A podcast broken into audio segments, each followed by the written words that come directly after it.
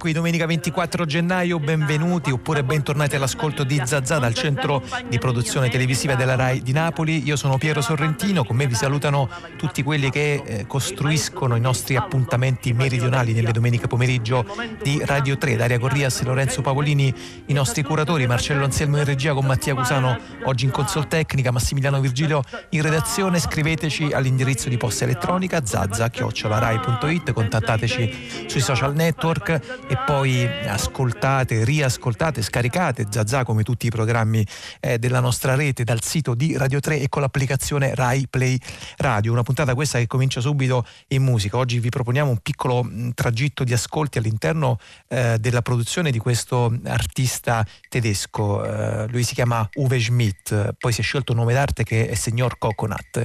Eh, nasce a Francoforte, poi emigra piuttosto giovane a Santiago del Cile, ha già usato altri altri pseudonimi nella sua ehm, attività di ehm, artista e di eh, autore di musica elettronica negli anni 80 e 90, ha cominciato a un certo punto negli anni, alla fine dei, degli anni 90 a rielaborare con ritmi latini grandi successi della musica pop e rock. Il suo più grande appunto successo restano alcuni brani dei Kraftwerk che ascolteremo anche oggi. In generale tutta la produzione di Smith è legata a un progressivo spogliare eh, la eh, musica rock dal suo aspetto macista regista al suo aspetto cupo, giocando con uno sguardo profondamente ironico e divertito. Questa che sta per cominciare viene dal settimo disco dei Kraftwerk, The Man Machine.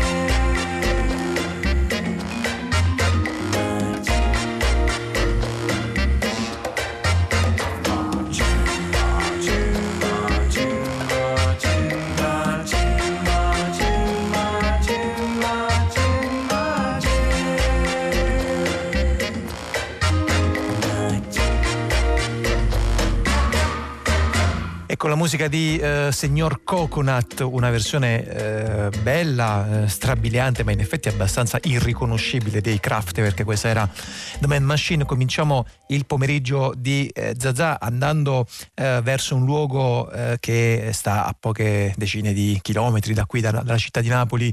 Eh, andiamo verso Procida. Avete ascoltato all'inizio di questa settimana che finisce che Procida è diventata la quinta città italiana ad aver vinto il titolo titolo di capitale italiana della cultura, c'era stata Mantova nel 2016, poi Pistoia nel 2017, una parentesi eh, a sud con Palermo per il 2018, poi Parma e appunto torniamo al mezzogiorno con, eh, con Procida 2022, molte testimonianze, voci che stiamo cominciando a condividere in questo percorso di avvicinamento a Procida 2022 insieme con gli amici, con i colleghi di Fahrenheit. Nel corso di questa settimana avete ascoltato le voci eh, di due scrittori, Valeria Parrella e Maurizio De Giovanni, avete sentito il direttore della candidatura di Procida 2022, Agostino Ritano, con Fahrenheit continueremo a farlo in questo appunto avvicinamento che Radio 3 eh, traccerà raccontando aspetti, temi, idee legati a questa nomina. Noi oggi eh, abbiamo pensato di farvi ascoltare le voci eh, intanto di un eh, sociologo, eh, docente eh, di sociologia del lavoro all'Università La Sapienza di Roma,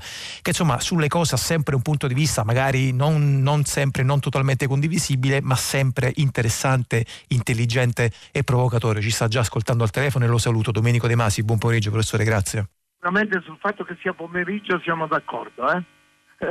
Siamo d'accordo sul fatto che sia pomeriggio, sì, su questo siamo d'accordo, professore, assolutamente.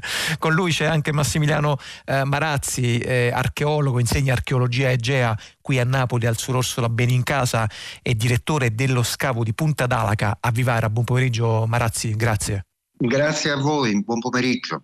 Allora cominciamo subito eh, dicendovi che eh, se avete voglia intanto di andare sul nostro sito di Radio 3, il sito raiplayradio.it, potete per esempio trovare eh, una puntata del programma Le Meraviglie dedicata proprio all'isola di Vivara, raccontata da Silvio eh, Perrella, lo scrittore Silvio Perrella che appunto parte dal eh, Molo Beverello di Napoli per raggiungere Procida e poi appunto proprio la riserva dell'isola di Vivara dove eh, ci sono gli scavi che il professor Marazzi sta dirigendo. Comincerei però chiedendo intanto a Domenico De Masi molto semplicemente che cosa ha pensato quando eh, martedì scorso ha sentito la notizia della nomina di Procida a Capitale della Cultura 2022.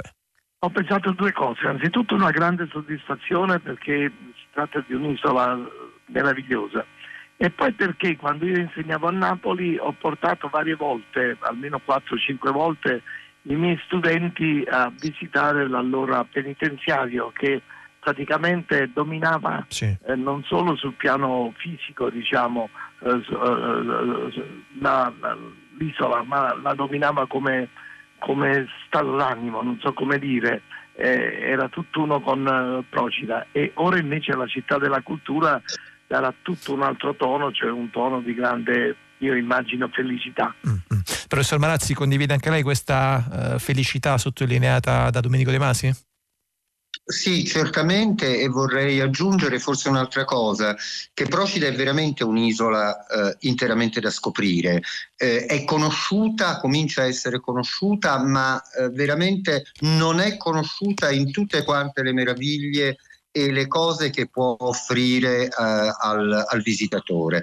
Quindi è veramente benvenuta questa nomina di un'isola che è uno scrigno di tesori. In fondo. Ecco, diciamo, sia De Masi che, che Marazzi fanno uh, ovviamente più che bene a sottolineare, diciamo, appunto, da un lato la felicità e dall'altro anche proprio l'aspetto eh, anche un po' misterioso legato a Procida, al fatto che appunto Procida non è Ischia, non è Capri, non ha anche eh, quell'aspetto, come posso dire, un po' glamour, festoso, modaiolo, non ha dei luoghi mitici e simbolici come la piazzetta, i procidani stessi hanno un carattere molto forte, sono accoglienti certamente, però non sono pronti diciamo, né, né a salame orecchi né, né all'eziosità e questo è anche proprio uno degli aspetti ehm, affascinanti della questione. Però c'è anche un altro tema che volevo eh, sottoporvi, che è quello dell'identità. Eh, già sto leggendo, già sto ascoltando molte preoccupazioni su quello che potrebbe capitare sia al tessuto diciamo, urbano che all'offerta relativa a ospitalità, negozi, ristoranti ed è qualcosa, il professore De Masi lo sa perché è stato con noi nelle lezioni eh, di Radio 3 a Matera, è qualcosa che abbiamo avuto modo di misurare anche su Matera Capitale Europea 2019, cioè da un lato gentrificazione o rischi di gentrificazione e dall'altro una specie di uniformità plastificata. Ecco professore, eh, si può fare un parallelo da questo punto di vista con Procida, anche Procida come Matera è comunque una, un luogo Uh, Matera era la capitale contadina, uh, Procida è molto legata al mare, alla pesca, a, appunto a quella sua rugosità che come dicevo prima è, è motivo del suo fascino. Uh, si può tracciare un parallelo tra le due, professor De Masi? Beh, rispetto a Matera eh, Procida resta più autentica, per esempio non è stata contaminata dal cinema, mentre Matera è stata teatro di non solo il Gesù di Pasolini e eh, anche altri Gesù più hollywoodiani, diciamo, ma insomma eh, in qualche modo investita dalla modernità più di, più di Procida, che essendo isola è rimasta isola sotto questo aspetto che si è distinta nettamente sia dalla vicinissima Ischia sia dalla un poco più lontana eh, Capri. In Procida convivono ancora in modo molto tangibili e visibili i tre tipi di cultura antropologica, cioè la cultura ideale fatta di dialetti di eh, ideologie legate soprattutto al mare e ancora legate alla presenza eh, recente del penitenziario, sì. ma c'è poi tutta la cultura materiale connessa alla pesca, connessa al mare e quindi la cultura sociale connessa agli usi e ai costumi. Per esempio è ancora viva, procida eh, l'usa, l'usanza del, del, celebrare la settimana santa con eh, riti molto molto sentiti e che praticamente eh, coinvolgono tutta l'isola nella sua interezza. Ecco, sotto questo aspetto gli spunti che dà, eh, che dà Procida sono straordinari. Eh, penso per esempio alle tante cose meravigliose scritte sulle isole del Mediterraneo da Petrag Matajevic, sì. alle fotografie di Mimmo Iodice sempre sull'insularità. Insomma c'è una, una serie di spunti straordinari e non credo assolutamente che essere capitale della cultura da parte di Procida né intacchi diciamo, l'autenticità.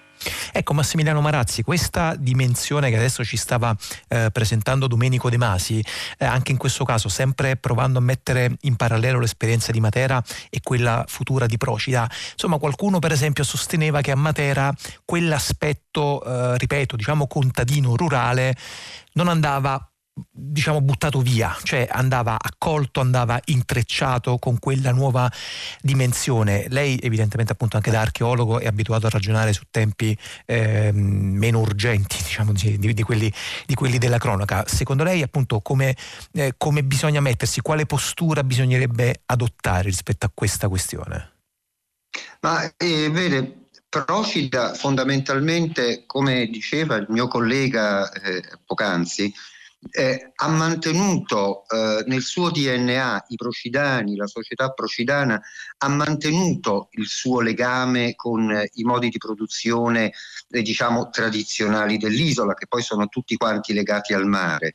Quindi eh, però allo stesso tempo, io che la frequento oramai ininterrottamente annualmente dal 1974, quando cominciamo le ricerche sull'isola, contemporaneamente ha vissuto, devo dire la verità, un fenomeno di, eh, chiamiamolo tra virgolette, positiva modernizzazione senza perdere quelle che sono le sue radici, i legami con le sue radici, con, le sue, con i suoi modi di produzione e con le sue tradizioni. Quindi mh, fondamentalmente secondo me è un ambiente, un'isola pienamente maturi per eh, supportare e sopportare eh, diciamo, questa nomina a capitale eh, della cultura italiana e a svolgerla in maniera egregia. Senta Domenico De Masi, andiamo verso un altro aspetto, un'altra questione che è quello, anche in questo caso diciamo annoso, molto discusso e dibattuto, cioè se la cultura possa e debba avere un mercato, perché evidentemente rispetto a, questi, a queste questioni, rispetto a una nomina ehm, di una città italiana eh, a capitale della cultura, evidentemente non si può non ehm, parlare, non si può non toccare anche l'aspetto economico, però qualcuno dice guardate, come al solito, se la cultura rende vuol dire che non è libera e se la cultura non è libera allora diventa un prodotto commerciale, perché poi anche in questo caso, diciamocelo abbastanza chiaramente, ci sono pochi grandi che con la cultura ci mangiano a gonfie vele, c'è tutta una pletora diciamo un po' residuale che invece con la cultura vivacchia o sopravvive. Anche in questo caso, secondo lei, da osservatore eh, diciamo dei fatti italiani e soprattutto anche da sociologo, come eh, bisognerebbe impostare il discorso? No, c'è due modi di vivere con la cultura dal punto di vista economico c'è da farlo distruggendo la cultura, quindi facendo in modo che la cultura nello, nell'atto stesso di rendere economicamente si autodistrugge oppure fare in modo che la cultura mentre rende nello stesso tempo cresce. Sono due modi completamente diversi di utilizzare la cultura. Nell'un caso si valorizza insieme alla sua economia, nell'altro caso invece si, discu- si distrugge eh, a scapito della cultura, cresce l'economia. Eh, per esempio questo eh, per me è avvenuto, questa scelta è avvenuta a Ravello dove negli anni 90 fui assessore appunto alla cultura, anche lì si, si poneva il problema. E noi facciamo una scelta molto precisa dal punto di vista, punto di, vista di offerta. E ci rendemmo conto che il turismo eh, da questo punto di vista è molto comodo, nel senso che quello che io offro, quello poi ottengo. Eh, se offro per esempio Pink Floyd, naturalmente avrò dei giovani dinamici, simpatici col sacco a pelo.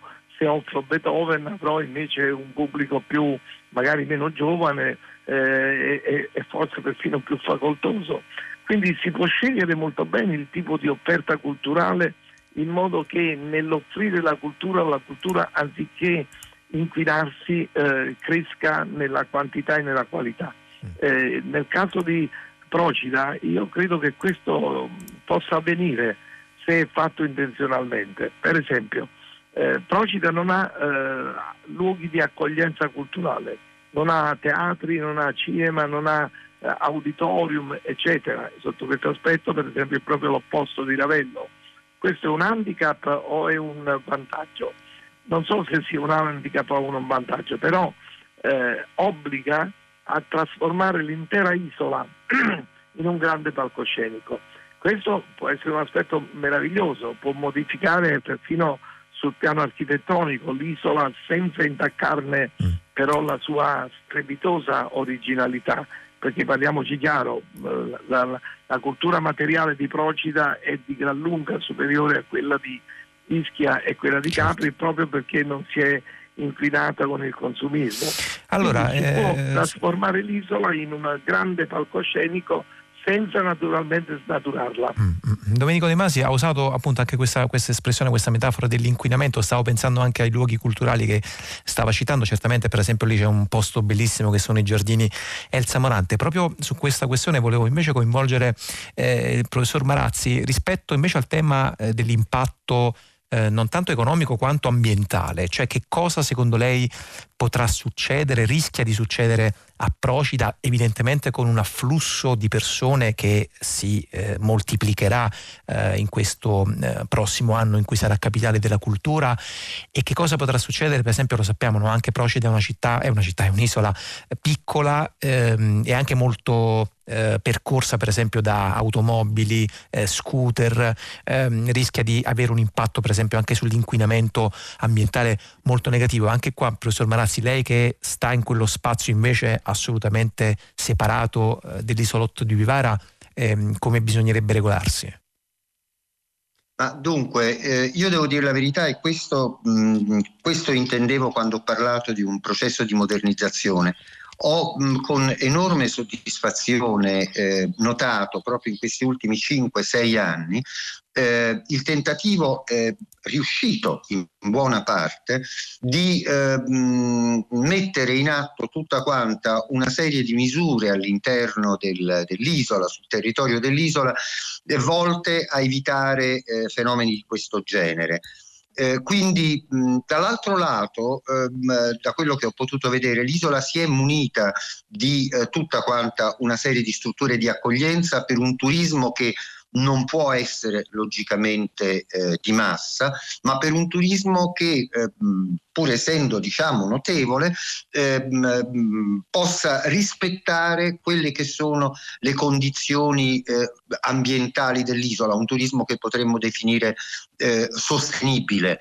In questo senso poi l'isola di Vivara, che eh, noi parliamo di, di, Vivara come fosse un'isola a parte, Vivara certo. mh, è da mm, pochi secoli staccata da Procida, ma Vivara era una penisola attaccata all'isola di Procida, rappresenta, se ben organizzata, come sembrerebbe che le cose si siano svolte in questi ultimi anni, eh, rappresenta eh, diciamo un'attrazione ulteriore di carattere naturalistico, ambientale e ehm, poi naturalmente Cicero Prodomo Sua, mh, mm, nel caso specifico mio, eh, archeologico, perché c'è tutta una serie, ma anche architettonico. Certo c'è molto da fare ancora, ma probabilmente anche questo incentivo della nomina a Capitale d'Italia permetterà la messa in cantiere di tutta una serie di eh, opere, di iniziative volte ancora di più a migliorare questo, questo, meccanismo di accoglienza e di sostenibilità contemporaneamente.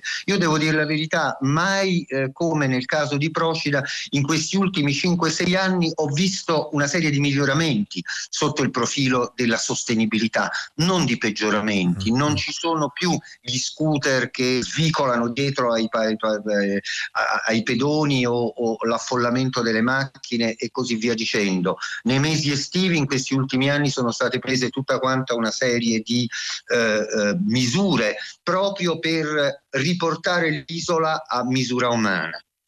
Quindi in questo senso io devo dire la verità, sono molto ottimista. Questo ci, ci, ci fa piacere appunto ascoltare anche la testimonianza molto diretta di, eh, di Marazzi che appunto ce lo diceva prima, sono, sono 30 e passa anni che, che, frequenta quei luoghi. Nel minuto e mezzo che ci resta volevo chiedere uno sforzo di sintesi a Domenico De Masi, ma so di poterglielo strappare con una domanda evidentemente molto generica e molto ampia, cioè se secondo lui questa nomina può servire e a che cosa può servire in questo momento di pandemia, Domenico De Masi? Ma può servire a dimostrare che il Mezzogiorno d'Italia ha una vocazione culturale che piuttosto che spendere soldi per uh, ulteriori ciminiere nel deserto va invece incentivato proprio l'aspetto culturale. Il futuro del Mezzogiorno è nelle università, è nei luoghi di cultura, è nei festival, insomma tutto ciò che è cultura dal punto di vista sia materiale, sia sociale, sia ideale. Allora, molte grazie, non possiamo che sottoscrivere queste mm, parole di Domenico De Masi, professore emerito di sociologia del lavoro all'Università La Sapienza di Roma, così come voglio ringraziare eh, Massimiliano Marazzi, archeologo, eh, direttore dello scavo di Punta d'Alaca a Vivara. Con loro abbiamo cominciato anche qui a Zazza, dopo che aveva eh, iniziato Fahrenheit questa settimana a raccontare eh, l'isola di Procida, questa eh, nuova nomina capitale della cultura italiana per il 2022. Continueremo a farlo eh, sia con Fahrenheit internet sia che nelle prossime puntate di eh, Zazà. Continuiamo intanto però ad ascoltare in questo caso delle suggestioni eh, sonore che vengono da Procida. Vi proponiamo l'ascolto eh, di una ehm, delle puntate che abbiamo dedicato qui a Zazà proprio all'isola di Arturo, un audiodocumentario di Marcello Anselmo che così si intitolava appunto L'isola di Procida che alterna voci di eh, persone, abitanti di Procidani a testimonianze letterarie. Lo avete ascoltato appunto anche queste settimane. Procida è un'isola un'isola profondamente letteraria.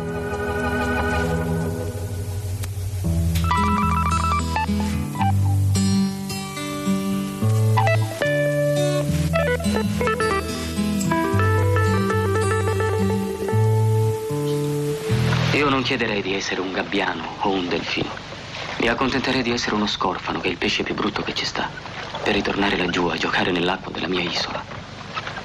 Ma ricordo che allora, certe volte, Pigliavo la barca per andare a cercare mio padre in altre isole o continenti. Mi ricordo pure che arrivato al largo mi pigliava una paura, un'amarezza di solitudine e rinunciavo. Tanto era inutile la speranza di ritrovare mio padre, perché non sapevo mai dov'era. E poi lasciando l'isola io lo potevo perdere per sempre, perché solo là c'era una certezza. Prima o poi lui sempre ritornava.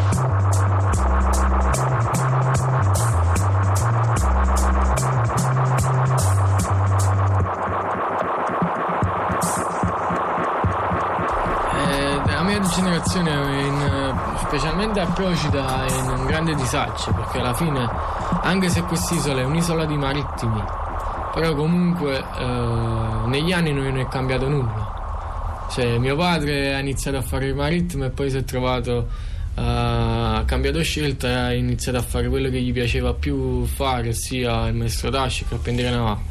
Però comunque ha iniziato nel navigare. E dove anche io ho iniziato a navigare e non mi è piaciuto continuare il mestiere di mio padre. È come se uno sia costretto a fare a prendere quella strada perché non c'è alternativa.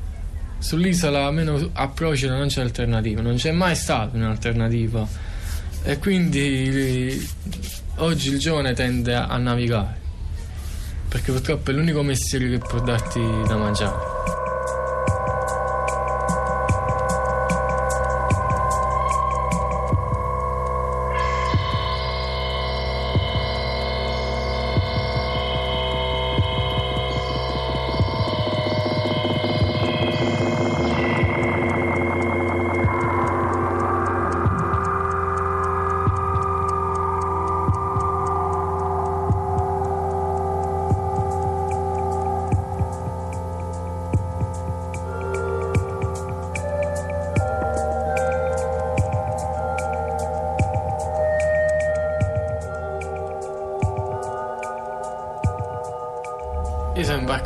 Petroliera e il mio imbarco è durato quasi una settimana. Sono imbarcato a Venezia e sono sbarcato a Venezia.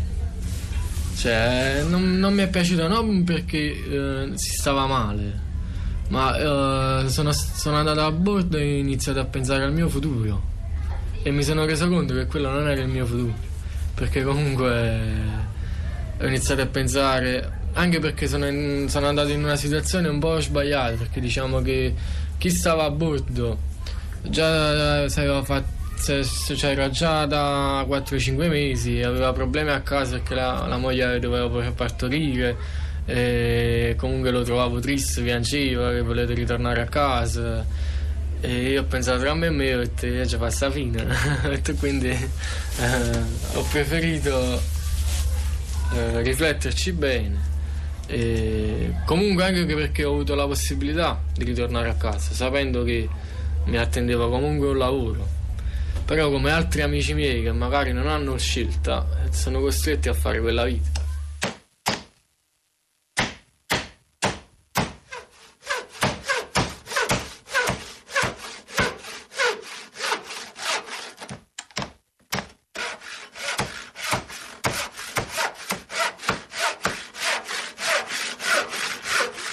mestiere che mio padre uh, si è creato praticamente da solo, uh, comunque imparando e acquistando uh, tutte le cose possibili per poter andare avanti in questo mestiere, è il maestro d'ascia, lavorare alle barche.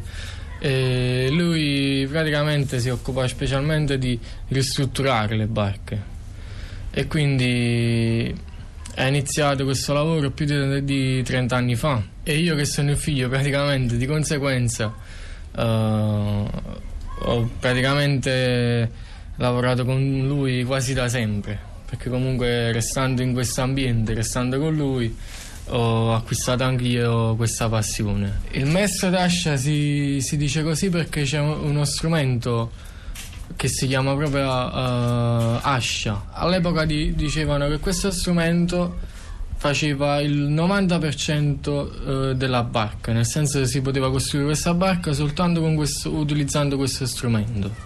E si faceva il 90-80% della barca solo con questo strumento. E praticamente da questo strumento è derivato il nome Maestro d'Ascia.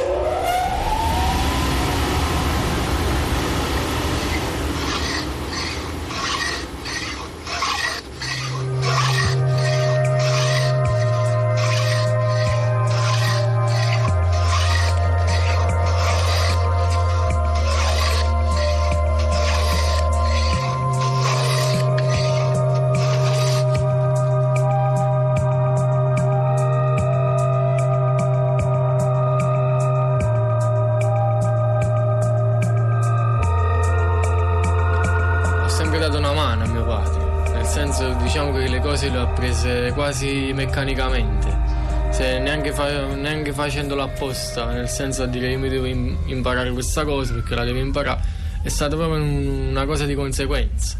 Cioè sono stato talmente abituato a fare determinate cose che alla fine ho imparato senza volerlo. diciamo, eh, senza volerlo nel senso eh, che lo ha prese come qua si dice quando una, una cosa ce l'hai nel sangue, istintivo praticamente.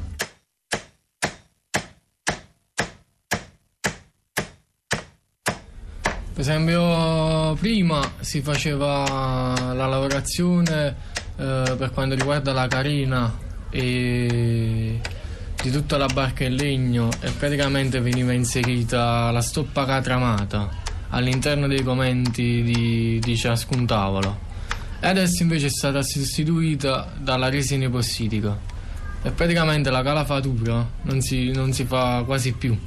E quindi è venuta sostitu- sostituita proprio da, dall'avvento della resina epossidica dei prodotti nuovi che ci sono. È un bene perché comunque la resina epossidica riesce a fare cose che magari la, la, la, la stoppa non, non riusciva però si sono persi alcuni valori che, tipo la calafatura, i mastri calafati che prima faceva, erano addetti solo a fare quello. Eh, solo la calafatura delle barche. Aveva la funzione di impermeabilizzare la barca di non, di non farla affondare di non, fare, non fargli far, fare acqua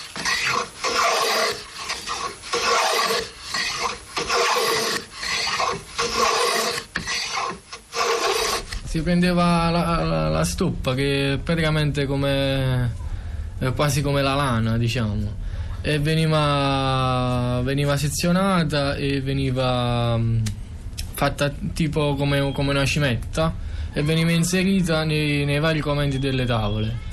Dopodiché una volta inserita nei commenti eh, veniva eh, cioè prima di inserirla nei commenti veniva catramata e, e dopo veniva chiusa successivamente con catrame nelle antichità oppure oggi Uh, con lo stucco, ossia litopone e gesso induratore. niente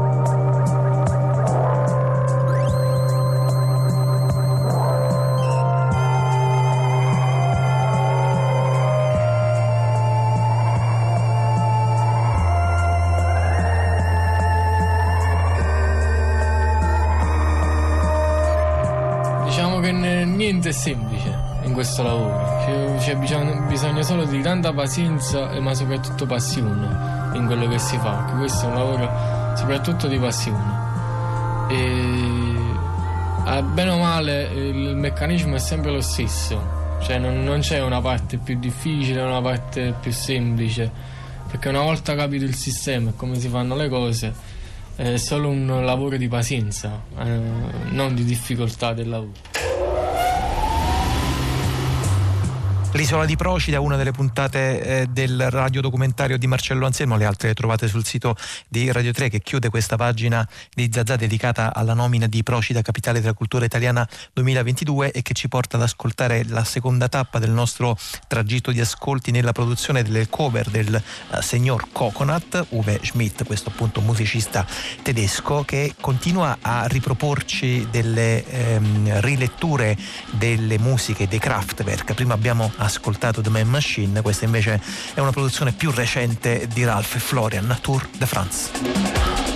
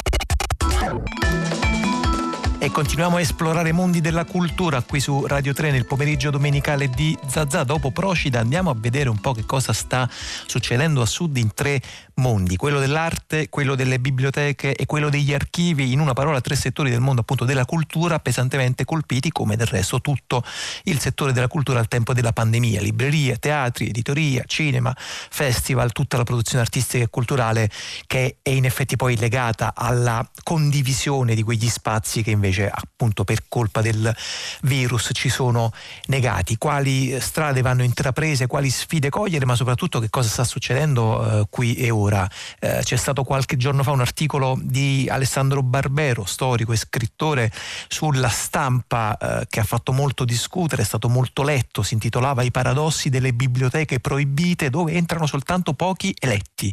Milioni di persone in Italia, ricercatori, docenti, studenti ne avrebbero bisogno per poter fare il loro lavoro, ma l'impressione, scriveva Barbero, è che il ministro dei beni culturali dell'università non se ne preoccupino più di tanto. Abbiamo raggiunto eh, due ospiti con i quali vogliamo condividere queste riflessioni. Concetta Damiani, buon pomeriggio, grazie. Buon pomeriggio a voi e grazie. Archivista, docente a contratto al Dipartimento di Scienze del Patrimonio Culturale dell'Università degli Studi di Salerno, collabora con l'Archivio Storico della Fondazione Banco di Napoli, oltre che con l'Università di Catania, ha partecipato a molti progetti dedicati alla valorizzazione di fondi archivistici, tra cui l'ex archivio eh, Ilva di Bagnoli, l'archivio storico dell'Enel. Ci sta ascoltando anche Luca Valenza, buon pomeriggio anche a lui, grazie. Buon pomeriggio.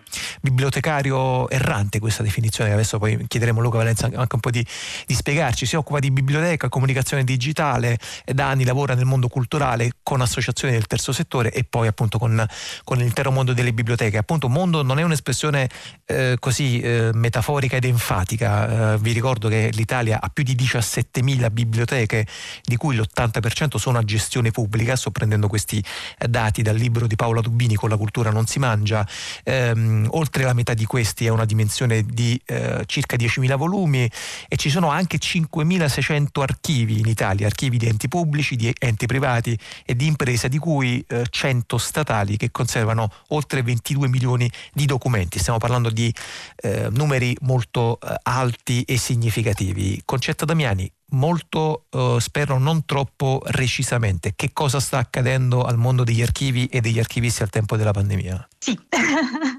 domanda da 100 milioni. Uh, intanto gli archivi hanno un ruolo di servizio pubblico, certo. questa è una cosa che uh, non dobbiamo trascurare. Se da un lato c'è una valenza culturale importantissima, c'è però una valenza che è quella della certificazione, della tutela del diritto, uh, quella della giustizia sociale. Cioè sono servizi per il cittadino, società... insomma, ci dice lei.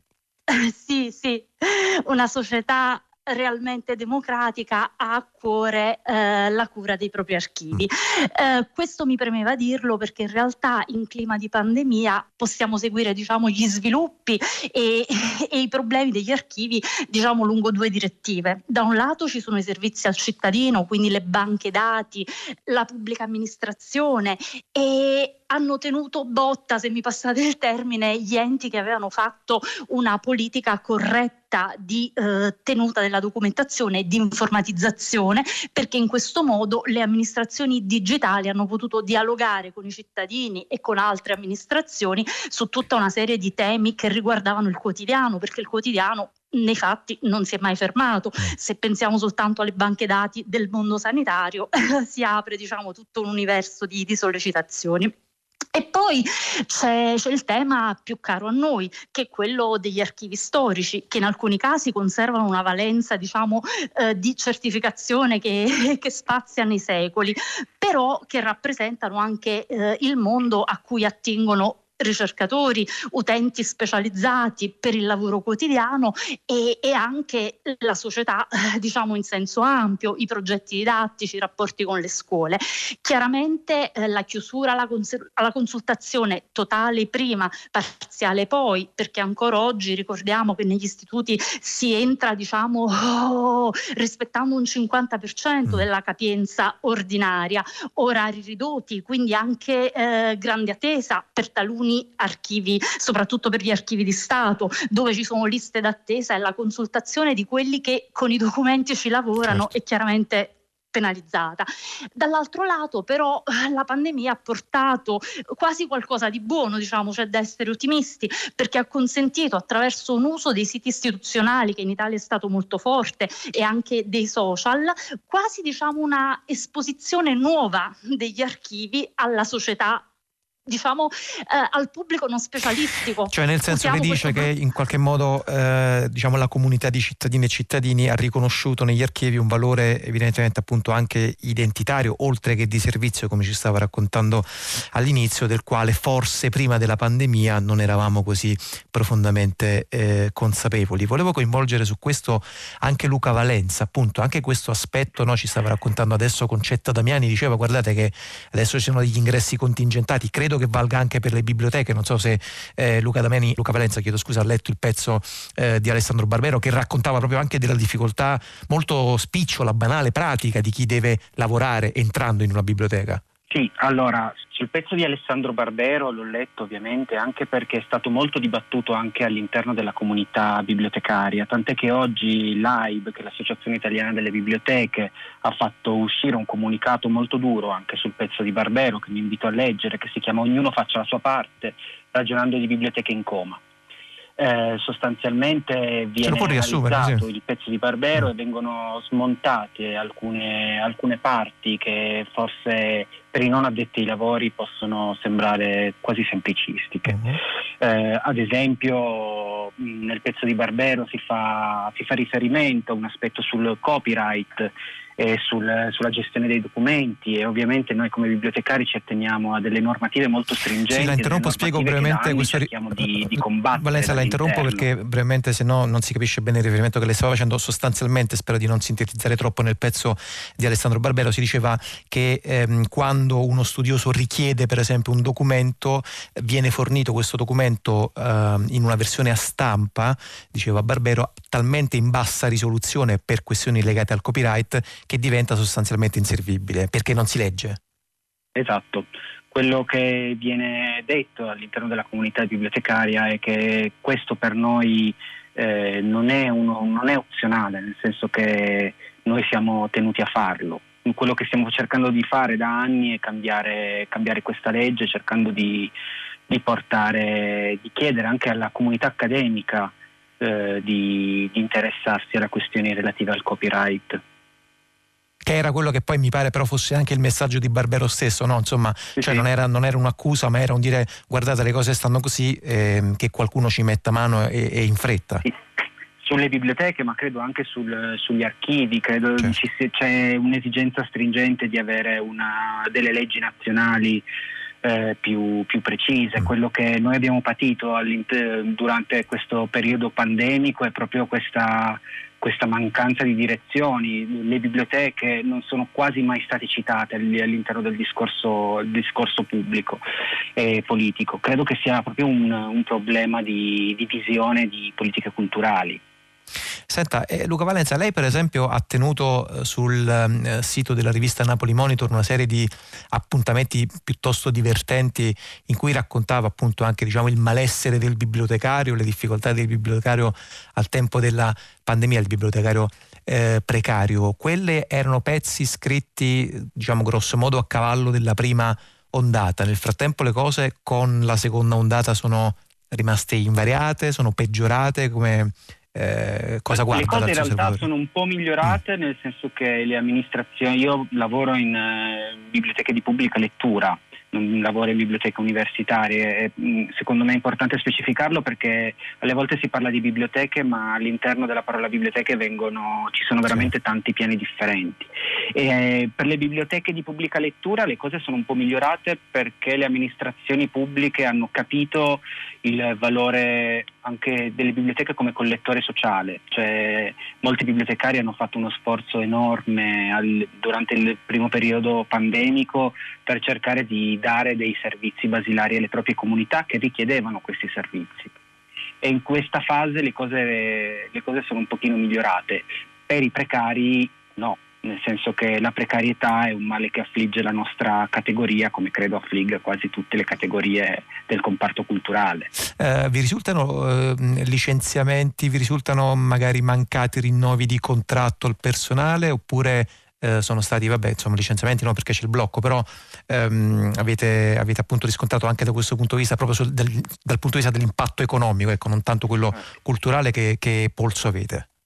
Assolutamente, nel senso che soprattutto durante il primo periodo pandemico molte amministrazioni hanno sospeso i contratti con cooperative o fondazioni e molti, molti, bibliotecari, soprattutto i più precari, sono stati costretti a ricorrere o alla cassa integrazione. E vi assicuro che su uno stipendio di malapena 800 euro perché i, i contra- la contrattualistica all'interno dei, del comparto culturale è veramente una cosa strozzante eh, il, il, la cassa integrazione si sente e altri, quelli ancora meno, meno tutelati, sono proprio rimasti a casa.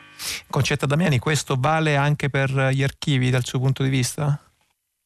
Eh, purtroppo sì, nel senso che eh, il personale strutturato ha comunque continuato a lavorare appunto fornendo servizi da remoto e portando diciamo una esposizione, una visibilità dei fondi e gli siamo tutti grati. Però noi che, che viviamo in questa sorta di, di stabilità precaria da, da anni eh, e tanti colleghi abbiamo pagato in prima persona soprattutto eh, i primi mesi perché i contratti che scadevano sono andati poi a rinnovo a partire dal giugno-luglio successivo, cioè quando le cose sono migliorate. Mm, eh, so di persone che erano contrattualizzate anche in quel periodo e, e, diciamo in qualche modo i loro diritti sono stati rispettati trovando il modo di, di farli lavorare smart working eh, e con altre soluzioni, ma per chi si è trovato a scadenza di contratto mm, ci sono stati dei mesi appunto di, eh, di assoluto immobilismo come diceva mm, appunto Luca.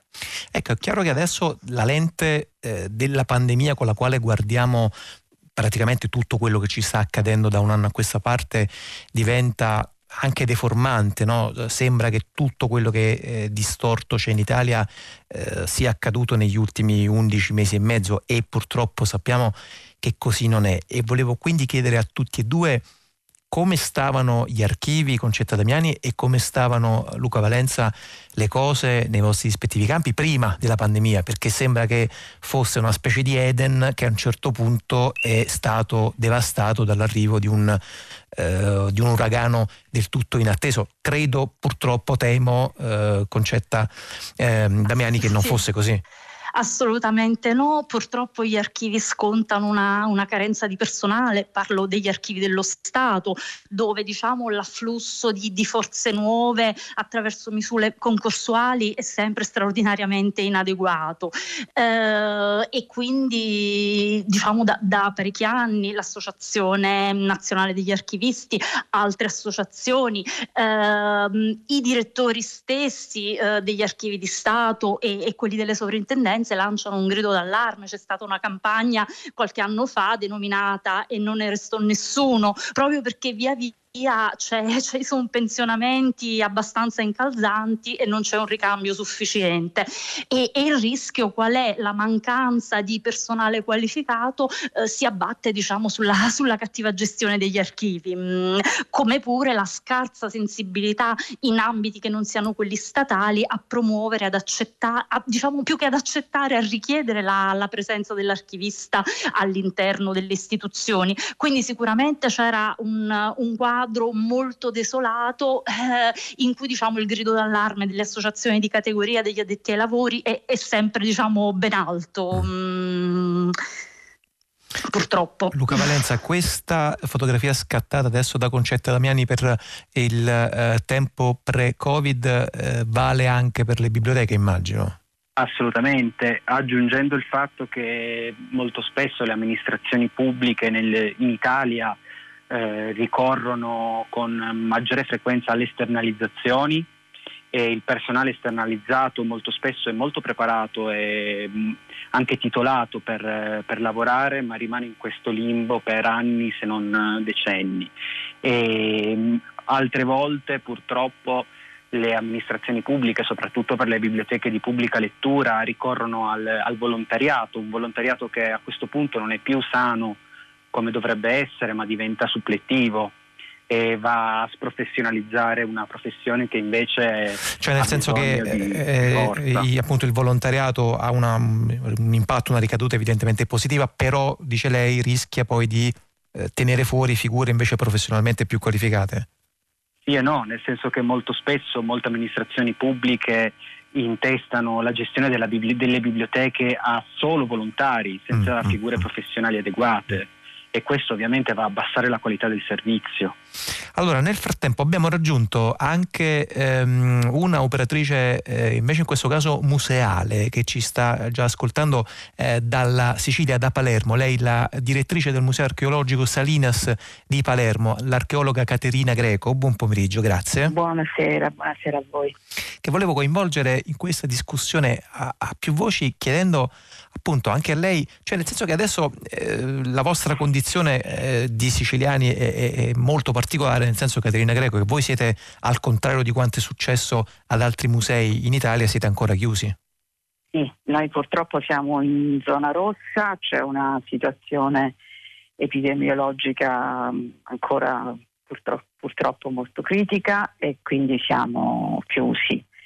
Naturalmente all'interno del museo continuiamo a lavorare e, continua, e continuano a fervere le attività, però eh, diciamo manca il, il, pubblico, manca l'apertura, manca il confronto con, uh, mm. con i visitatori e con chi quotidianamente diciamo, ci raggiungeva al museo. Senta, direttrice, di poter ma... uscire da questa condizione ecco, presto, ma, eh, compatibilmente esatto, col cambio dei esatto. colori. Esatto. Diciamo, Quando diciamo, si verificherà evidentemente perché prima o poi succederà, uh, ve lo auguriamo anche, uh, un, un, cambio appunto da, da, dalla zona rossa a una zona invece con misure restrittive molto più allentate, intanto che cosa state facendo, che cosa state preparando, come vi state preparando alla riapertura e poi anche come si fa a non perdere o a non disperdere evidentemente anche il piccolo capitale comunitario che un museo riesce sempre a raccogliere intorno a sé, ma che necessita comunque di una eh, vivacità, di una vivezza dell'azione che invece adesso appunto vostro malgrado è, è stata spenta. Certo, Beh, noi abbiamo cercato in tutto questo periodo di non uh, interrompere i rapporti appunto col mondo e col pubblico. In che modo? Eh, implementando la nostra, le, le, nostre pagine social, abbiamo una pagina Facebook molto attiva e molto vitale, ci tengo a dire perché ovviamente non tutti conoscono il Museo Salinas, che noi siamo il museo più antico della Sicilia, nasciamo nel 1860, siamo il primo museo nazionale, siamo il più grande museo archeologico siciliano, ma siamo anche quello che da anni ha investito eh, nelle politiche di comunicazione digitale in maniera più continua e più sistematica, quindi da questo punto di vista abbiamo anche diciamo, un appeal un po' più smart rispetto alle altre istituzioni siciliane. Quindi abbiamo lavorato su questo soprattutto, mm. implementando i contenuti digitali che sono periodicamente e sempre con maggiore frequenza, con sempre maggiore frequenza pubblicati nella nostra pagina Facebook che ha un ottimo seguito e, e, e quindi cercando di mm. mantenere in questo modo vivo il rapporto, il rapporto col pubblico. Senta direttrice, e invece il um, rapporto di chi ci lavora in un museo, appunto dei ricercatori, eh, degli studiosi, come prosegue, se prosegue con quali difficoltà, prosegue con un museo chiuso, appunto evidentemente non credo che ve ne stiate nessuno di voi con le mani in mano ad aspettare che la zona rossa venga dismessa, come, eh, come va avanti e, e, attraverso appunto anche in questo caso quali canali, no? se voi avete bisogno di un documento e dovete andarlo a cercare appunto in un archivio, ce lo stava raccontando prima Concetta Damiani, beh eh, il, il lavoro è molto molto più complicato. Certo, allora noi intanto come interni del museo ovviamente non abbiamo smesso mai di lavorare, tra l'altro siamo impegnati eh, in un progetto nuovo di allestimento degli altri due piani del museo eh, che ancora non è purtroppo completamente eh, fruibile al pubblico. E quindi come dire dietro le quinte ci sono lavori di catalogazione, di restauro, di sistemazione interna eh, di verifica nei magazzini che era già stato avviato e che ovviamente è continuato in questo periodo. Così come abbiamo realizzato anche una serie di attività, quelle che si potevano diciamo, fare da remoto anche con videoriprese, eh, addirittura abbiamo proprio fatto un film eh, su questo periodo della pandemia vissuto attraverso eh, diciamo il museo. Per quello che riguarda invece le attività degli esterni, per, in questo momento che è quello più critico siamo purtroppo chiusi, eh, quindi anche le attività di tirocini, di tirocini che facevano gli universitari dal vivo da noi sia come restauro sia come attività di comunicazione multimediale applicate al settore dei beni culturali negli ultimi 15-20 giorni sono state sospese proprio perché c'è una situazione molto critica, ma abbiamo sempre continuato durante quest'anno, ovviamente facendo turni, eh, come dire, mh, tenendo ben d'occhio tutte le procedure di sicurezza, di distanziamento a mantenere questo genere di attività e contiamo di riprenderle quanto prima. Per quello che riguarda invece tutte le attività che si possono svolgere da remoto, cioè prenotazione eh, per esempio di libri perché noi abbiamo una biblioteca fornita diciamo soprattutto sotto il profilo archeologico e storico artistico o altri tipi di attività come eh, spoglio dell'archivio fotografico, concessioni e quant'altro, queste li gestiamo comunemente da remoto e abbiamo continuato a farlo. Senta Però, Luca certo, Valenza, tutto si può fare certo, da remoto. È chiaro, no, è questa è una delle poche certezze che eh, ci porteremo certo. dietro da questo periodo. Senta Luca Valenza, prima di eh, salutare eh, tutti, tutti, voi tre, ehm, le chiedo forse uno sforzo diciamo eccessivo quasi futurologico, cioè secondo lei quale forma avrà la ripartenza delle biblioteche? Cioè anche in questo caso ci porteremo dietro a livello pubblico, collettivo, secondo lei la consapevolezza che tutti questi luoghi, archivi, biblioteche, musei sono fondamentali per l'identità di una nazione oppure rischia che sono cose che ci siamo detti in questo periodo perché un po' andavano detti, perché un po' ci mancavano, ma poi quando si torna alla vita di prima torna uh, la condizione di prima? Secondo me ci porteremo dietro la, la, consapevolezza che al mondo di prima non vogliamo tornare, mm.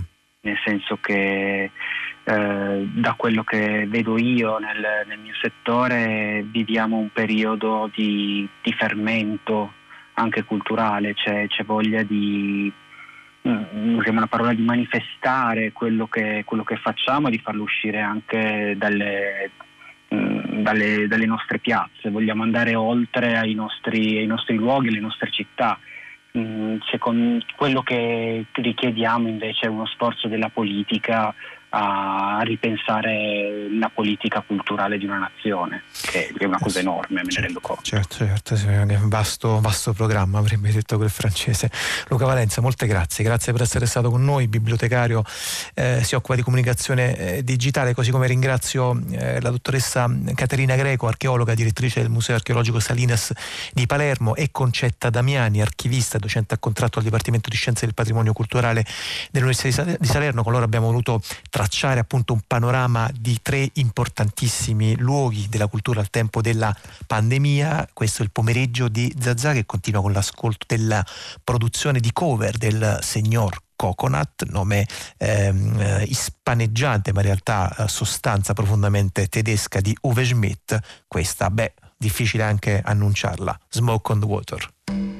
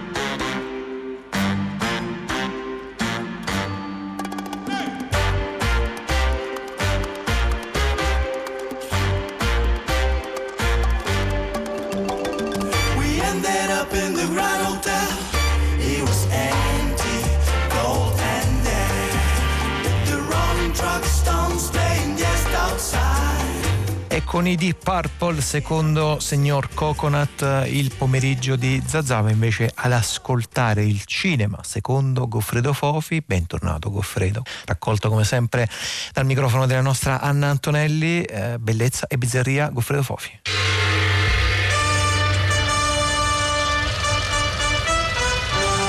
Giù la testa di Sergio Leone.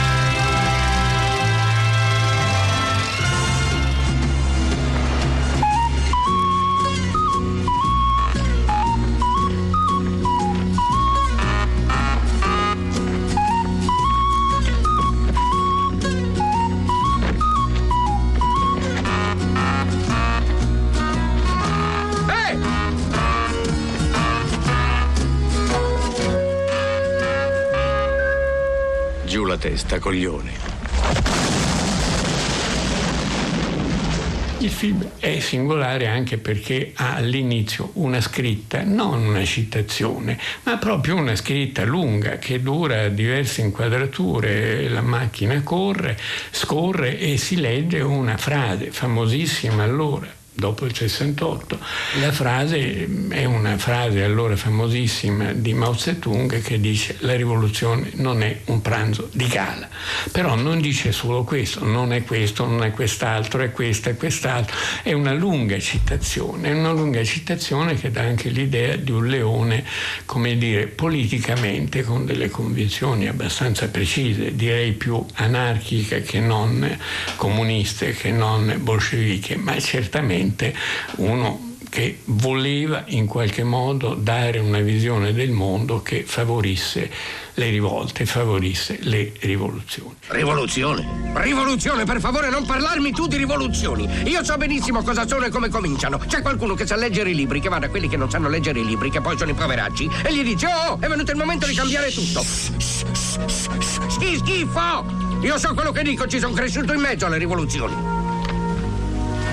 Quelli che leggono i libri, vanno da quelli che non leggono i libri. I poveracci gli dicono qui ci vuole un cambiamento e la povera gente fa il cambiamento. E poi i più furbi di quelli che leggono i libri si siedono intorno a un tavolo e parlano, parlano e mangiano, parlano e mangiano. E intanto che fine ha fatto la povera gente? Tutti morti! Ecco la tua rivoluzione.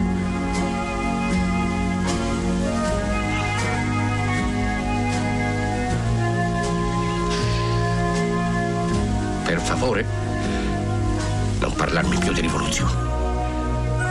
La cosa che appassionava più Leone era quest'idea che l'ignorante, il cafone, spiega il mondo all'intellettuale.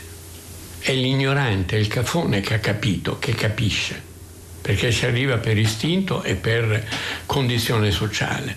L'intellettuale ci arriva attraverso i libri, eccetera, eccetera. Alla fine Leone non amava gli intellettuali, non amava il cinema intellettuale, voleva un cinema espanso, espansivo, un cinema che nascesse anche un po' dalle viscere e anche un cinema visionario, un cinema che fosse cinema, grande cinema, grande visione, non eh, rompersi il cervello su delle questioni, su delle questioni fondamentali, sull'umano, sull'esistenza, su, su, su insomma, i film dei filosofi, dei registi filosofi. Lui era un visionario, era un regista di visione. Tu sai come funziona? Sì, eh, che eh, dice accorta. No. No. No, eh, inizia normale. 30 secondi. Ah, sì, eh, 30 secondi.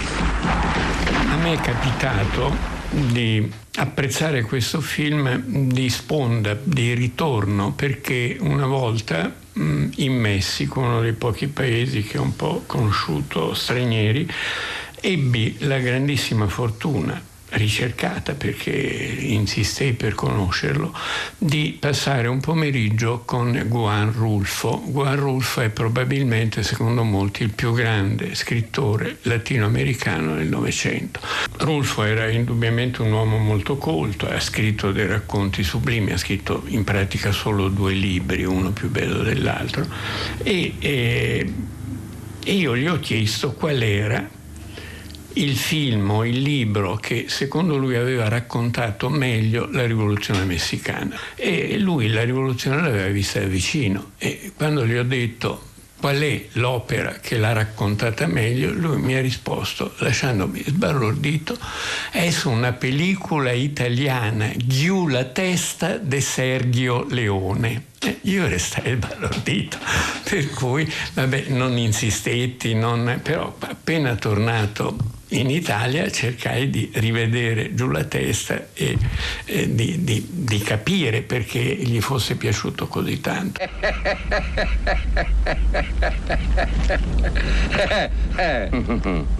Sai leggere? Sì, se leggevo stavo qui con te, ma quando vedo qualcuno su un giornale sotto ci stanno i numeri è chiaro che è una taglia, no?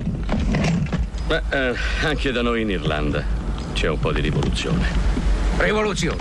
Eh, le rivoluzioni sono come le malattie, sono come, come, le piattole. L'ultima fu un casino tale, ci si è buttato un sacco di gente in gamba, eh? Anche il famoso Pancio Villa, il più grande bandito che c'era al mondo, lo conosci, no? Quello aveva due palle così, come due bocce. Beh, si è messo nella rivoluzione. Ha cominciato come bandito e poi come è finito? Niente. Eh, generale. Beh, per conto mio è finito a merda. Guardi un po'. Mica sarei qui per la rivoluzione. No. No.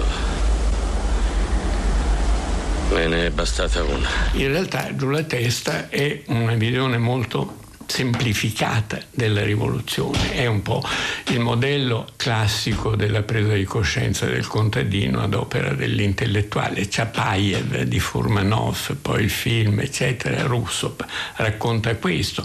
Ci sono un popolo istintivo eh, che, che si ribella, però che si ribella a caso, che non sa bene colpire, che non ha il dono di capire il quadro generale di una situazione e c'è l'intellettuale, nel caso del, della Russia sovietica, il commissario politico, veniva chiamato così anche negli anni della seconda guerra mondiale, il commissario politico che invece ha studiato, non alle frattocchie, ma in qualche altra scuola di partito in altri posti, e lui sa, e lui capisce, e lui spiega, aiuta l'ignorante, il cafone che però ha una forza istintiva straordinaria, una ribellione assoluta contro l'ingiustizia, che ha dei motivi profondi per ribellarsi perché il potere gli ha massacrato la famiglia, l'ambiente, i vicini, gli amici, eccetera, e quindi che ha tutta la forza in sé per poter rovesciare il potere, però lo farebbe in modo sballato, in modo insensato, senza qualcuno che lo diriga e lo guidi. Questo qualcuno è il partito. Bertolt Brecht diceva il partito ha mille occhi, il militante ne ha due soli. Quindi un'idea del partito che poi è anche un'idea di chiesa, perché in fondo, mi diceva tanti anni fa Franco Fortini, la Pentecoste di Manzoni è, somiglia molto all'elogio del partito di Bertolt Brecht. Per l'appunto, la chiesa ha una visione universale, il fedele, il credente, eh, il singolo questa visione non ce l'ha.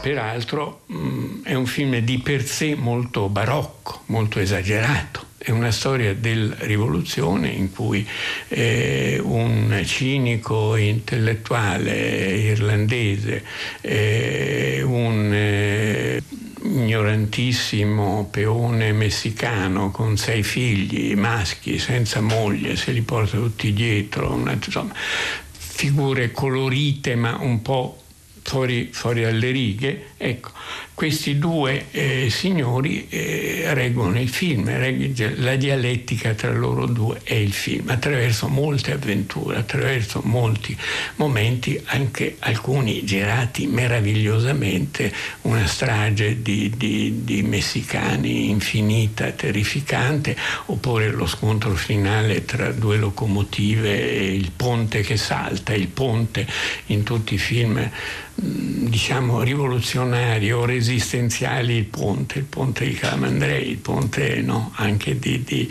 eh, di, Firenze, quello fatto saltare da, da, dai tedeschi, il ponte, il ponte, del finale per chi suona la campana di Hemingway, il ponte è sempre qualcosa che unisce e che se lo si fa saltare divide, mm, è un emblema, è un simbolo fortissimo e non a caso Leone la scena finale la gioca tutta sul ponte e sui due treni che si incontreranno e si scontreranno. Sì, lo so, nemmeno a me va giù. Ma Gunterrese è a nemmeno 20 miglia da qui e da un momento all'altro ce lo troviamo su quel ponte laggiù. Batterà tutta la zona, palmo a palmo. Per questo l'ordine è di spostarvi e nascondervi nelle grotte di San Isidro. Oh, un ordine brillante davvero. Noi col culo nel fango e voi e voi in una cantina riscaldata a dormire e a correre presso ai vostri sogni di gloria. Non tutti possono combattere. Qualcuno deve pure organizzare, coordinare. Sì, sì, ma certo. Scusatemi, non datemi retta. È soltanto un fatto mio.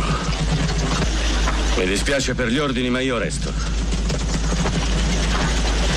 Io me ne frego della vostra rivoluzione. Ma uno si stufa di andare avanti e indietro per le montagne. E allora decide di fermarsi.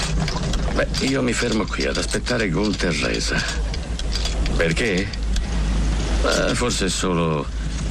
solo per ripicca o più semplicemente perché. Eh, perché mi fanno male i piedi. Beh, se resta lui resto pure io, perché vedete, anche a me fanno male i piedi.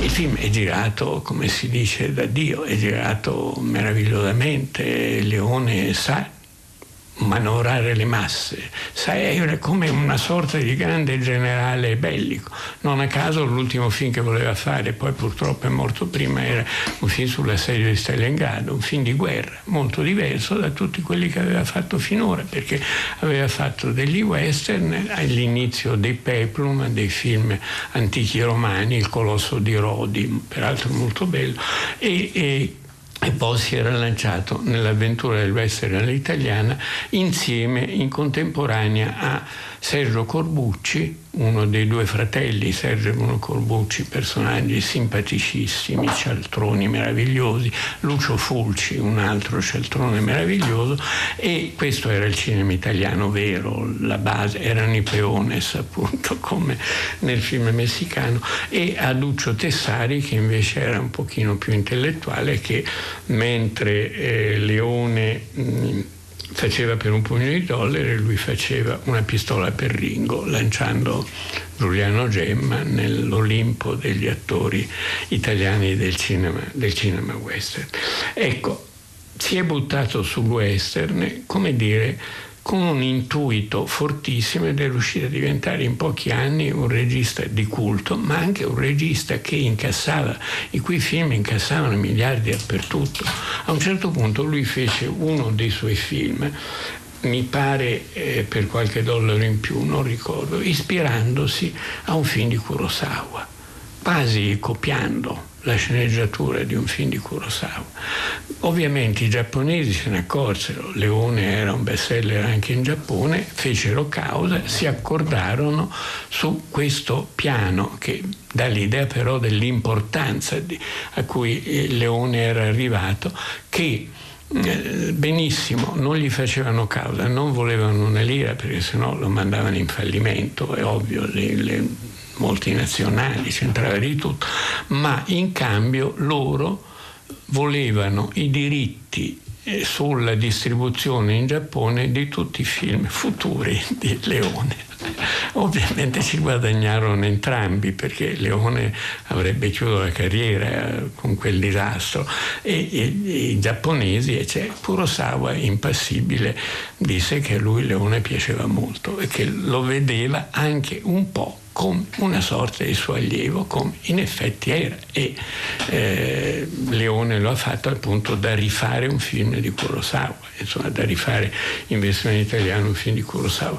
Per la piccola storia, non Toshiro Mifune, ma un altro grande attore di film di samurai, Tatsuya Nakadai, venne a fare un film western in Italia, un western all'italiana in cui faceva ovviamente, e Toshiro Mifune fece un western in America facendo fingendosi messicano.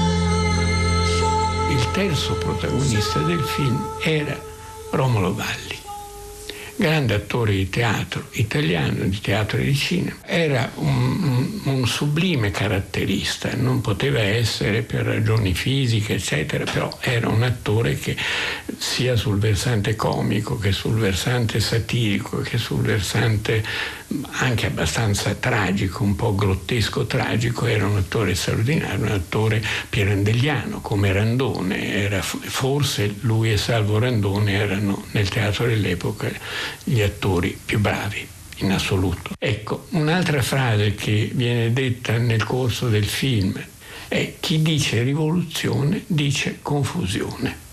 E questo mi rimanda alla frase di Rulfo, è su una pellicola italiana, Giù la testa di Sergio Leone, e quando io gli dissi ma perché? Perché, questa, perché era una gran confusione. La rivoluzione è una gran confusione. Dove c'è rivoluzione, c'è confusione.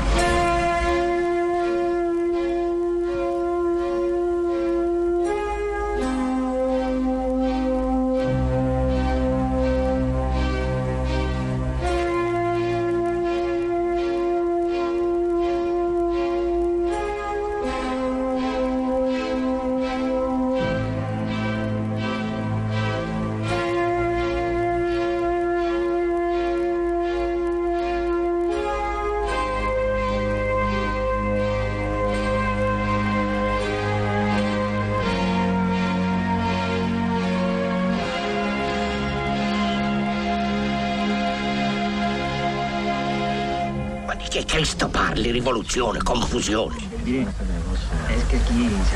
Dove c'è confusione, un uomo che sa ciò che vuole c'ha tutto da guadagnare.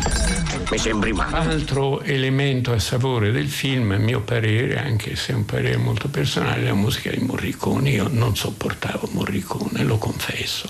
Scrissi una volta di un film di Lilian Cavani che era un film di Ennio Morricone messo in immagini da Liliana Cavani. Ovviamente si offesero mortalmente entrambi e Morricone quando fece mh, la musica quasi gratis, perché era anche un uomo generoso e ricco, per un film di Sergio Citti, che era un mio carissimo, carissimo amico, e Sergio me lo presentò a Venezia, volle che ci conoscessimo perché volevo, e Morricone mi chiese perché ce l'avevo con lui. Io gli dissi perché non mi piace la tua musica, è una musica eccessiva, è una musica ridondante, è una musica che può salvare dei film brutti ma che ammazza dei film belli. Nel caso di Giù la testa non lo ammazza perché Leone è più forte in Morricone, però certamente non lo vedo come un elemento a favore della riuscita del film, che ripeto, non è il più bello degli western di Leone, però è il più tra virgolette rivoluzionario. Oltre a questo è anche un film che dà più precisamente di altri l'idea di un Sergio Leone come artista eminentemente barocco. Sergio Leone era un regista barocco, Kurosawa non è un regista barocco, è un regista classico, tolstoiano, ottocentesco, Kubrick non è un regista barocco, è un regista postmoderno, cioè, però il barocco ha i suoi enormi meriti e i suoi enormi vantaggi anche dal punto di vista delle formule narrative e della visione, dell'arte della visione. Sergio Leone barocco, ci diceva Goffredo Fofi in questa nuova puntata di Bellezza e Bizzarria dedicata a uh, Giù la testa, beh, Sean Sean, brano musicale forse il più famoso, tra i più famosi del compianto Ennio Morricone 1971, composto um, appositamente proprio per la colonna sonora appunto del film Giù la testa di Sergio Leone che era al centro della nuova puntata di Bellezza e Bizzarria, se volete ascoltarla, riascoltarla, basta andare sull'app Rai Play Radio oppure sul sito di Radio 3, questa è Zazà.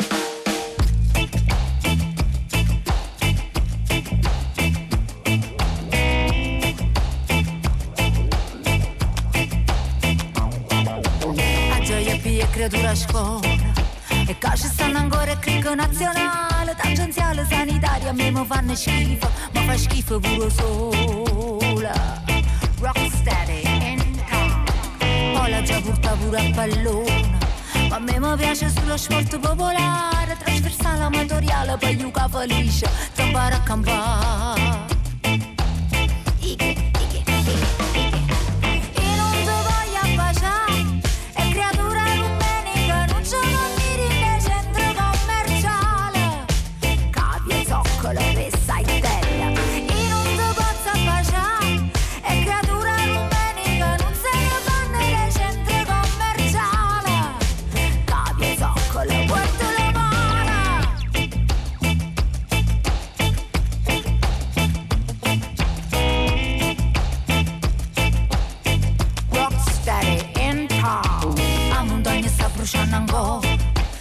In ancora cricco criminale Che non sta l'immobiliare che ci fanno schifo Mi giriamo cartolina Rocksteady Viva sta fontana fuoco a mare. Ci può trovare a prendere sceriffio deputato Che se scippa una poltrona mi è sanata festa Per riposo nata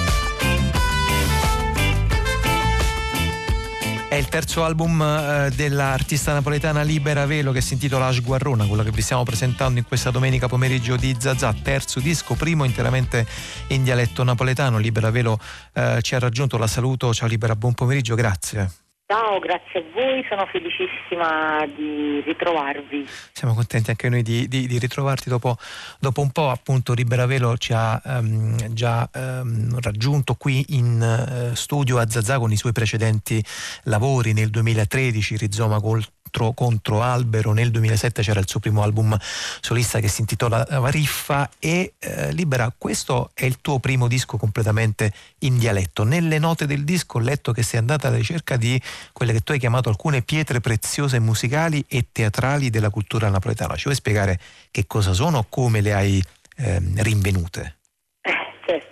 Dunque mi sono trovata per caso in Biblioteca Nazionale durante la presentazione del libro Biblioteca Nazionale di Napoli, durante la presentazione del libro sulle su poi varie poetesse campane. Già ero alla ricerca mh, eh, di una serie di, mh, eh, di ritagli di memoria. eh, mh, sulle scritture creative di autrici, cioè di, di performer come Eria Rosa, eh, amavo, ho sempre amato moltissimo la scrittura di, di, di Berobovio, quindi già ero sulle tracce diciamo, di una ricerca molto istintiva. E io ho sempre parlato napoletano, nella mia famiglia si parlava napoletano, si parlava italiano, insomma ho cercato eh, di, diciamo, di mantenere e preservare questa sana abitudine per non perdere le mie, diciamo, le mie, origini, più mia secchesi. E in questa ricerca ho iniziato a scoprire ehm, le memorie di alcune biografie di donne pochissimo conosciute, lettere, eh, archivi, archivi anche nel- nell'archivio storico, eh, per cui ho deciso di, eh, di- di fare una selezione di storie da raccontare e, e- e- ho- ho selezionato anche i linguaggi che più sentivo vicini, quindi Viviani, Bovio, eh, la scrittura meravigliosa di autori che hanno scritto per Ria Rosa o per Gilda Mignonetto o per Lina eh, Resa, l- tutte le, le, diciamo, canzonettiste, considerate canzonettiste, eh, che noi adesso definiamo eh, le nonne del femminismo, diciamo, della canzone napoletana. Allora, continuiamo ad ascoltarlo questo tuo mh, eh, disco Libera. Eh, prima abbiamo ascoltato appunto questo brano che si intitolava eh, Cricche e questo è invece è un'altra traccia che viene dal tuo terzo disco, mm, lo eh, ripeto, primo disco interamente in dialetto napoletano di Libera Velo, è un brano che si intitola Foto Tripoli.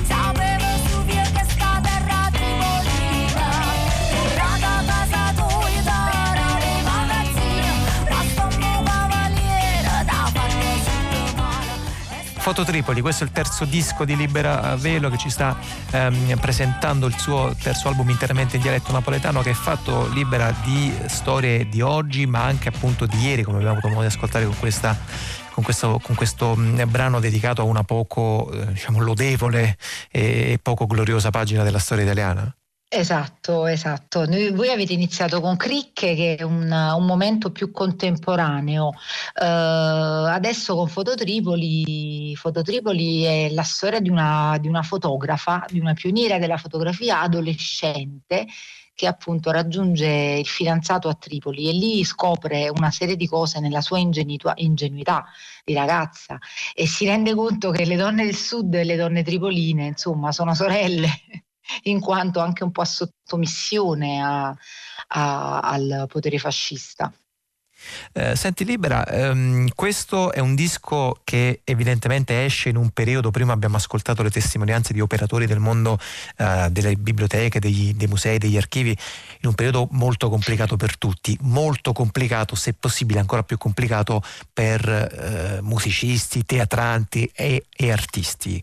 Ci dai una tua testimonianza di, eh, appunto, di un artista, di una musicista al tempo della crisi della pandemia, come lo stai vivendo, come lo state vivendo, con quali sentimenti, speranze, idee e anche evidentemente timori e paure. eh. Adesso non dobbiamo per forza eh, dire cose costruttive, possiamo anche condividere uno spazio di, eh, diciamo, di paura come minimo anche.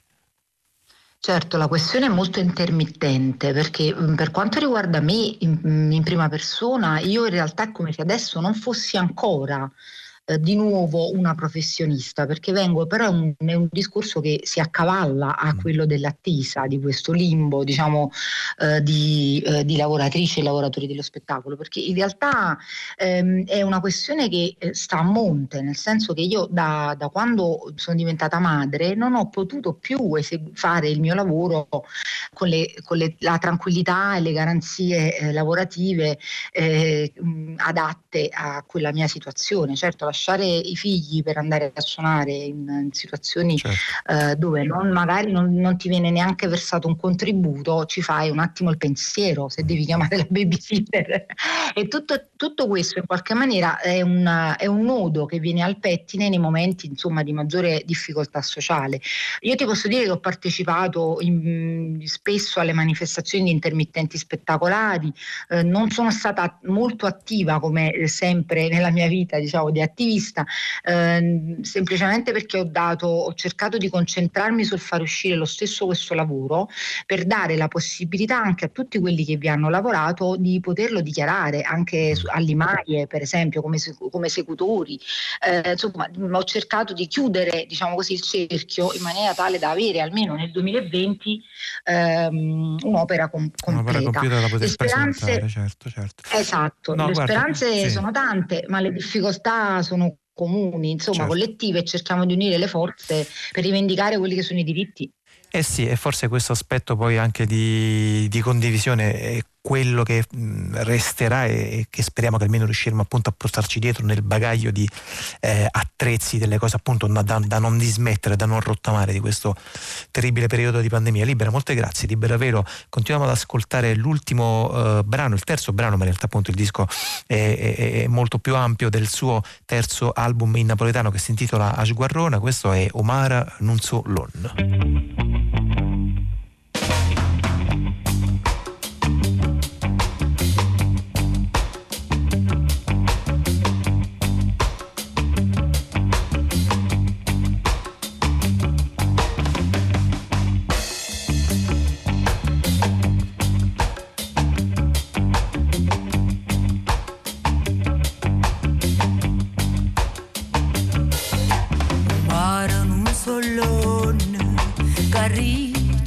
Saglienne a sotto c'è sto scuro che non si può vedere. E stongo in coppa arena t'aspetto notte e giorno a voce toglie un vento che mi fa sospirare amore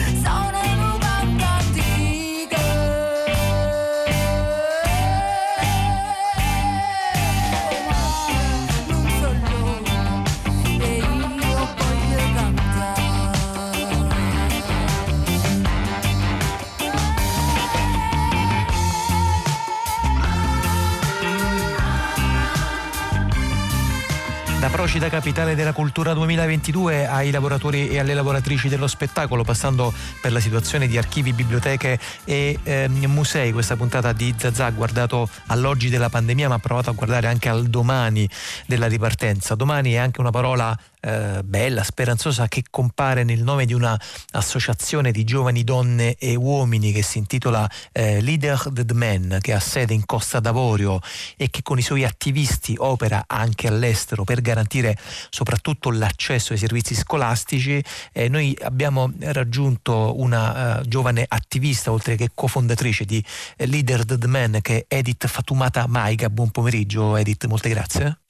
Buonasera, buon pomeriggio a voi e grazie a voi per avermi invitata, grazie davvero. con la quale vogliamo chiudere questa puntata parlando di una bellissima iniziativa che Leader the Man sta portando avanti. Eh, chiederei a, a Edith di spiegarci appunto questa iniziativa che ha a che fare anche in questo caso con la scuola. Sì, allora l'iniziativa è solidarietà scolastica che si prefigge come obiettivo quello di fare una raccolta per comporre 500 kit scolastici. I 500 kit verranno composti dalle solite cose che servono ai bambini per poter diciamo eh, proseguire i propri studi in maniera serena, quindi quaderni, penne, gomme e così via, il solito.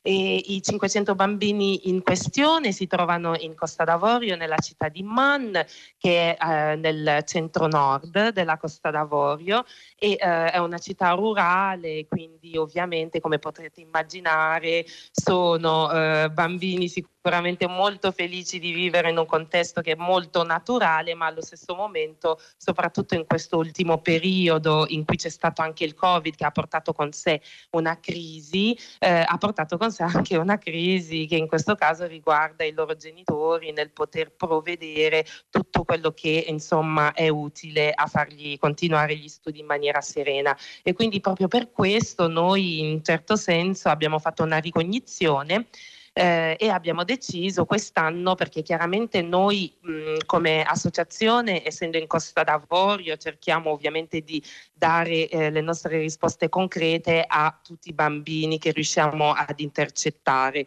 In questo caso siamo riusciti ad intercettare i bambini di Man e abbiamo deciso quindi di rivolgere la nostra raccolta a loro. Senta Edith, perché ehm, è importante questa, questa iniziativa? Prima domanda e seconda domanda, chi può donare, eh, come si può donare in maniera appunto concreta? Allora, questa iniziativa è importante proprio per la sua natura, perché comunque innanzitutto riguarda i bambini e riguarda una cosa che è molto centrale nello sviluppo dei bambini, ossia la scuola. E un bambino, come abbiamo visto anche in questo ultimo anno, anche qui da noi, un bambino che per esempio non può accedere a un quaderno o nel nostro caso specifico italiano non può accedere a un tablet in un periodo di DAD è ovviamente escluso eh, di conseguenza da quello che può essere diciamo eh, il suo personale sviluppo e naturale sviluppo. Quindi per questo è un'iniziativa molto importante. Chi può, parte- chi può contribuire? Tutti. A noi farebbe piacere ricevere una telefonata magari da qualche azienda che ci, ci dicesse vi regaliamo i 500 quaderni, 500 zaini e così via. Però ecco, noi abbiamo aperto un borsellino su PayPal e quindi chiunque può veramente contribuire e con qualsiasi davvero insomma, contributo, quindi da un euro a due euro fino ad arrivare a per esempio l'altra settimana ci siamo molto eh, meravigliati dell'avere ricevuto addirittura due ehm, contributi da 200 euro. Quindi davvero chiunque può contribuire, dall'azienda che è produttrice di materiale fino ad arrivare anche alla persona semplicemente eh, della, della, della società civile che vuole semplicemente contribuire per dare diciamo, un kit e di conseguenza noi eh, abbiamo questo moto che diciamo un kit per un futuro leader, un kit quindi per permettere a un bambino di poter aspirare un domani a diventare qualcuno, un leader, insomma poter prendere in mano il proprio futuro. Senta Edith, proviamo a essere un po' più, anche in questo caso, proprio concreti e didattici, cioè se qualcuno adesso ci sta ascoltando e ha voglia di contribuire materialmente cosa fa? Va, su, va, va sul suo computer, sul suo smartphone, eh, va sulla po- vostra pagina social, come possiamo proprio in maniera pratica farlo? Sì, esattamente. Allora, andando sulle nostre pagine che sono tra l'altro molto molto seguite, come potranno poi vedere le persone, leader de demain, demain che è domani in francese, sia su Instagram, sia su Facebook, sia su Twitter, sia su eh, anche LinkedIn ci trovate. Abbiamo affisso un post che appunto ritrae un'immagine dove ci sono appunto i bambini che eh, hanno, sono stati beneficiari nella prima edizione l'anno scorso e c'è proprio il link dove le persone possono poi mh, insomma facilmente accedere e eh, contribuire. Nel caso poi ci sono delle persone che hanno delle difficoltà, ovviamente abbiamo dei numeri di telefono, le mail alle quali ci possono contattare tranquillamente e di conseguenza poi noi possiamo in un certo senso accompagnarli nel, nel fare il loro, nel dare il loro contributo. Allora, molte grazie intanto a Edith Fatumata Maiga, ci ha presentato questa iniziativa eh, bella e ci è sembrata molto meritevole dell'associazione Leader the Men, un'associazione di giovani donne e uomini che ha sede in Costa d'Avorio e che eh, intende garantire soprattutto l'accesso ai servizi scolastici, appunto contribuite per quanto possibile senza dover necessariamente arrivare a, anche a cifre eccessive, ma anche in questo caso un piccolo contributo da parte di ognuno di noi, adesso senza fare troppa retorica, però mh, può, può essere molto molto significativo. Grazie, grazie per essere stata con noi. Edith Fatumata Maiga, giovane attivista, cofondatrice di Leader the Men, associazione di giovani uomini e donne con sede in Costa d'Avorio che ehm, opera per garantire l'accesso ai servizi scolastici. Partecipate per quanto possibile a questa iniziativa per l'acquisto di 500 kit scolastici per i bambini e le bambine eh, di Manni in Costa d'Avorio. Noi ci abbiamo alla conclusione di questa puntata di Zazà con un pensiero, con un ricordo, al momento soltanto con un ricordo che va a Cecilia Mangini, scomparsa ehm, giovedì scorso all'età di 93 anni, figura importantissima del cinema documentario in Italia, prima eh, documentarista donna italiana, agli esordi con Pierpaolo Pasolini, ma insomma avremo, avremo modo e tempo per raccontare la figura gigantesca di Cecilia Mangini nella prossima puntata di Zazà. Stiamo preparando un ritratto a più eh, voci della sua attività. Fino a quel momento eh, grazie per essere stati in nostra compagnia da tutta la squadra, da tutto il gruppo di lavoro di Zazà, Marcello Anselmo in regia, Mattia Cusano alla console tecnica, Massimiliano Virgilio in redazione, Lorenzo Pavolini e Daria Corrias sono i nostri curatori. Tra poco su Rai Radio 3, eh, domenica in concerto e poi la Grande Radio. Noi torniamo tra una settimana alle 15, linea al GR delle 16.45. Grazie per essere stati in nostra compagnia da Piero Sorrentino. Ciao. Dove sta Zazà? Oh madonna mia, come fa Zazà senza Isaia? Pare pare Zazà che l'ho perduta ahimè. Chi ha trovato Zazà la riportassi a me. Chiamala a trovare, su facciamo presto, chiamala a incontrare con la banda in testa. Utazà, utazà, utazà, tutto quanto è magrita. Zazà, zazà, Isaia sta qua, Isaia sta qua, Isaia sta qua. Zazà, zazà, zazà, zazà, zazà. Che tempo fa per trovare? Io senza te non